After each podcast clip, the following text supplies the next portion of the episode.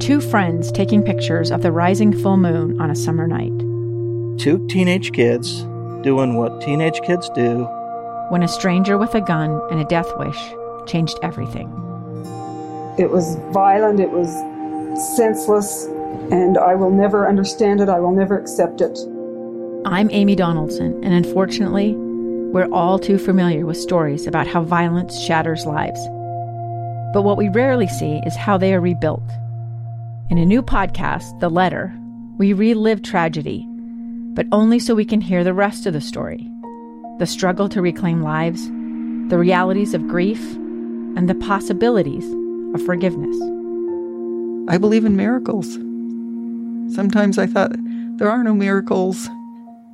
Yeah, there are, and this is a big one. Follow the letter at theletterpodcast.com or wherever you get your podcasts. Never the sky so blue. The birds are singing, I got nothing to do. Hey, hey, hey, hey. Mm, it's just a sunny day. Sunny day now. My pocket's empty, my cupboard's bare. But call me illogical, I just don't care. Hey, hey, hey, hey, hey. It's just a sunny day. Hey, hey, it's a sunny it's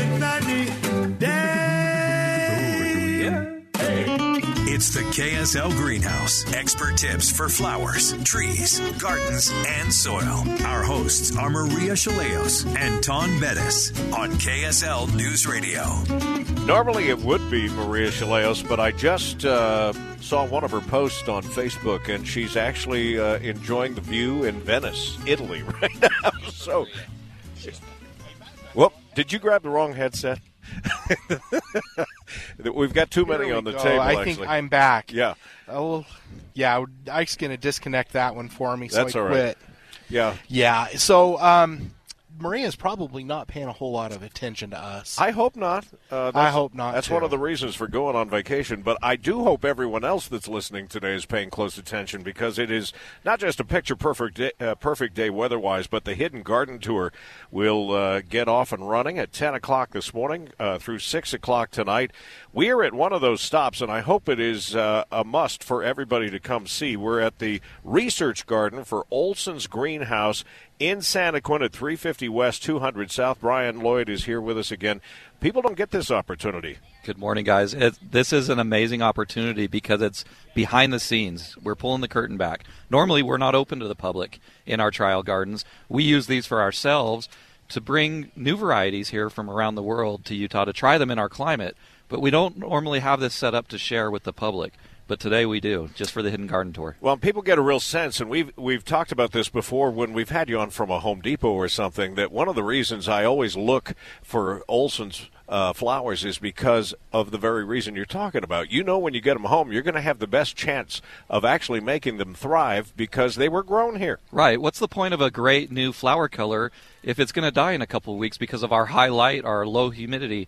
You know, these are unique situations we have here in Utah that the breeder may not have been thinking about when he bred that petunia Yeah. or whatever color they bred. And it's that research and breeding that I was going to just let you guys Yeah. chat for a minute because that's uh, there's a lot more to it. I think than people think. There is, and I'll let Brian jump in, but let's we'll take petunia for example. Mm-hmm. Petunia is native to South America, tropical areas.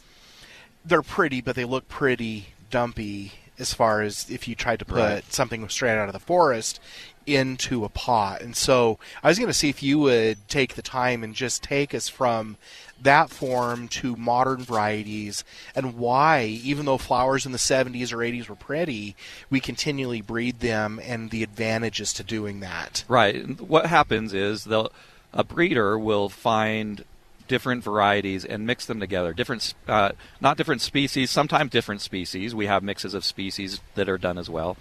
But they'll take a couple of colors and mix them together, whether it's through uh, cross pollination or other genetic work. But we're not genetically modifying anything. Everything that's done is a hybridization, which is different than GMO.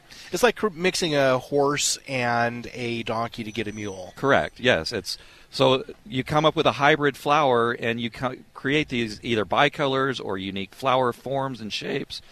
Uh, and so those new flowers are coming about all the time, and they're trying to find new colors.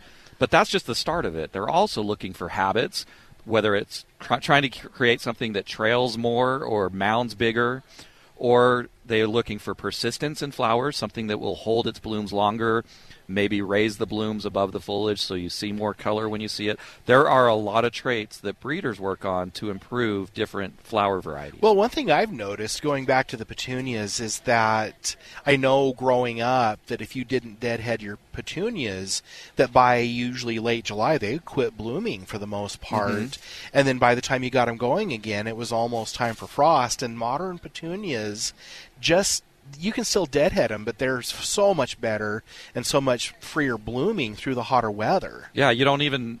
I, I've never deadheaded a petunia in my life. and the, it's because of the new genetics that have been around for the last 15, 20 years. Yeah, and so I mean this holds true for other flowers, but there's also new species being introduced over time. You know, when I first started in the green industry, the uh, the uh, petunias were all that was there, but then you've got like the million bells and the different things that have been introduced.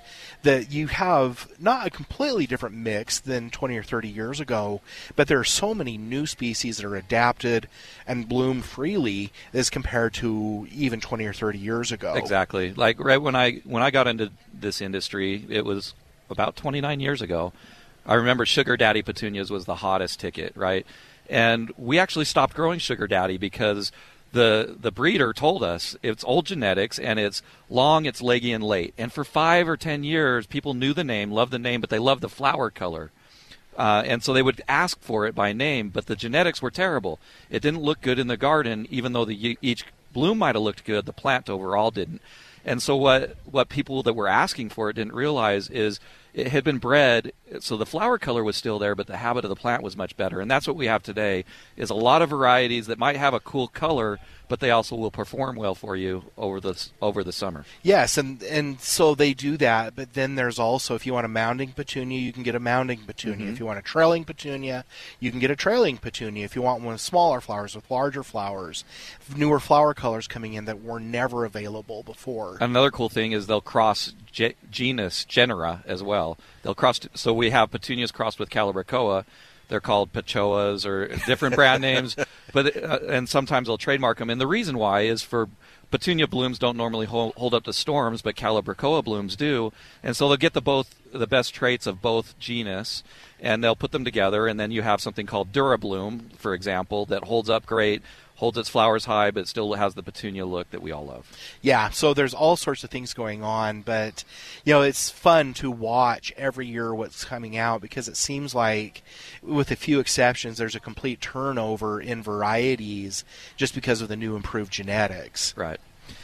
and we have all those varieties out here in the gardens today for yeah. you to look at. Wasn't that long ago? You went to get a master's degree or something on all of this, didn't you? You went back east, or uh, that was in business. Oh, oh in business to figure out how to all sell right. all, this, all these flowers that we grow. But, the reason I throw that out there is because uh, there is, and as you described, there's so much more than just uh, how a flower looks. It's how is it going to perform, and uh, it, it's uh, fascinating to me, and I'm sure to our listeners to think about how far can this go? Is it just going to be an ever evolving thing? I think it will be as as our uh, it, as flowers evolve over time. We're, we're, just seeing more improvement every year, and I don't. I think the sky's the limit. There's always more that can be done to improve flowers, whether it's a, a, perennial variety that only blooms for a month now. In a couple of years, it may bloom for three months, and, and we might enjoy it. Longer. And as our climate changes, I guess all of that uh, has to evolve as There's well. There's a new candytuft we have here in the garden that I love candytuft, but it only blooms for three weeks in the early spring. This one's an annual, but it's got purple. Candytuft is normally white, but it's got purple in it mixed with the white, and it's gorgeous.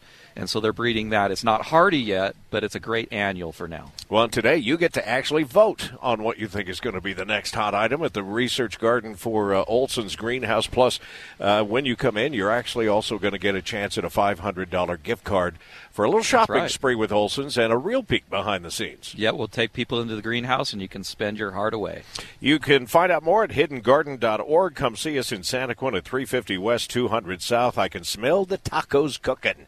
And uh, we're going to have a lot of fun here, the greenhouse, until 11 this morning. Pam, we'll get to your call in just a second, so hang on. Pam, Brett, and Sharon, your calls are next on this week's KSL Greenhouse. Two years ago, Americans watched in horror as a crisis unfolded at the Kabul airport. She was tear gassed and beaten.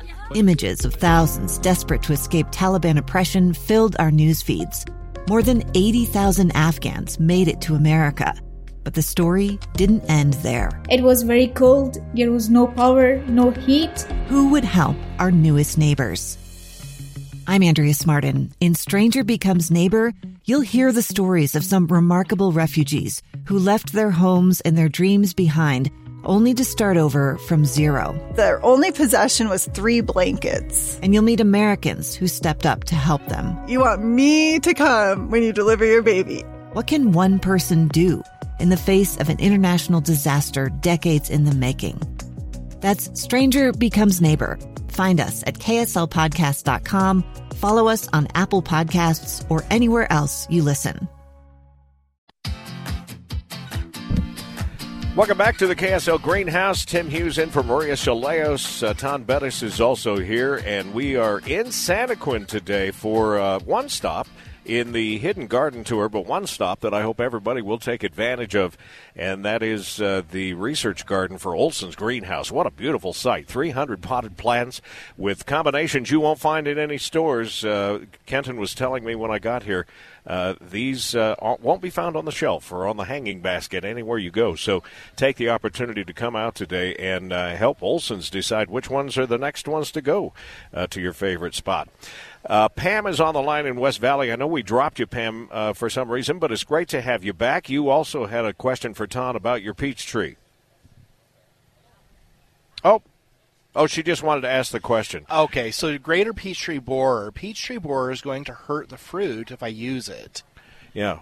Uh, so is it going to hurt the fruit? So if you're learn, wanting to know about the sprays, no, because you don't spray the fruit. When you spray for peach tree borer, you're only spraying the lower limbs and the trunk, and especially the trunk around the base. And so I had somebody almost call me out last night on Utah gardening experts, and uh, they were like, "You ruined my crop because this isn't registered for edibles." And it, if you read how to apply it, you don't touch the fruit at all. Mm.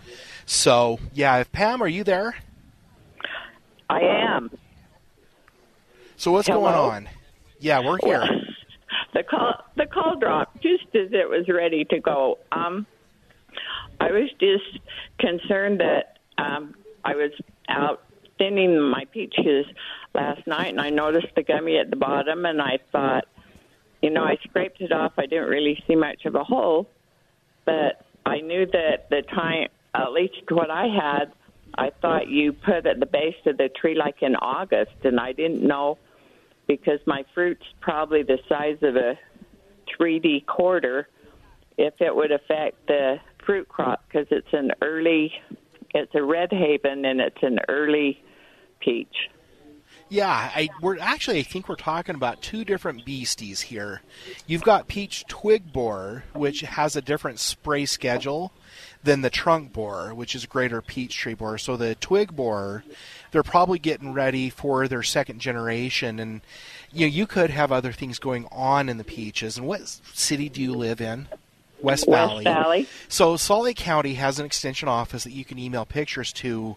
But what I would do is get some of those peaches that have the gumming at the base and cut them open and Oh, see if oh, you no, can find not a worm going in. No, Go ahead. it's not on the peaches. It's just the oh, trunk. okay. I thought you were saying it's on the peaches. So Well, is it sorry. higher up in the trunk? No, it's just right at the very base.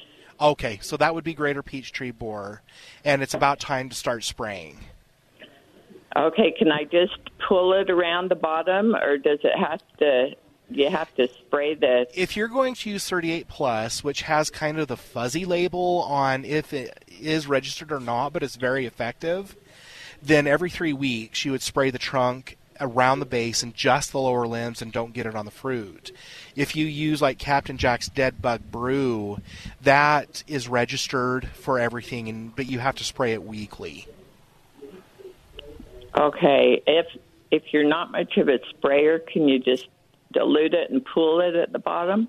No, nope. It it's got to be put. What you're trying to do is prevent them from getting into the trunk, and it's preventative, and so it's not systemic. It won't work its way into the tree, and it will be broken down by our alkaline soil and sunlight. So you have to respray every three weeks so that that absorbs into the bark.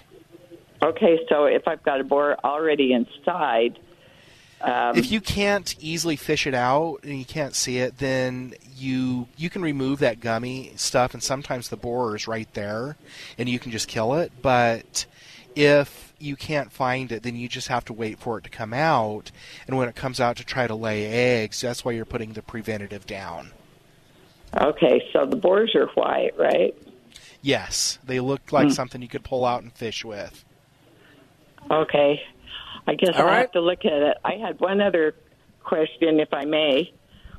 Um, I over pruned my apricot. I have a tree that has four different fruits on it, and my apricots were shading the part of the garden. I wanted to get more sun, and I think I over pruned it, and I have big gummy things uh, along the branches, and like it was um, just burst out. Yeah, Um, look up Cytospora. Okay. It's C Y T O, so Cyto, S P O R A, Cytospora. And just do USU and Cytospora and see if that matches. We've been seeing an Okay. awful lot of it this way this year, and I've talked to other extension agents. And up in Salt Lake, Davis, Weber counties, the stone fruits have really taken it on the nose, and they're seeing a lot of damage in them. Is that because of the pruning earlier?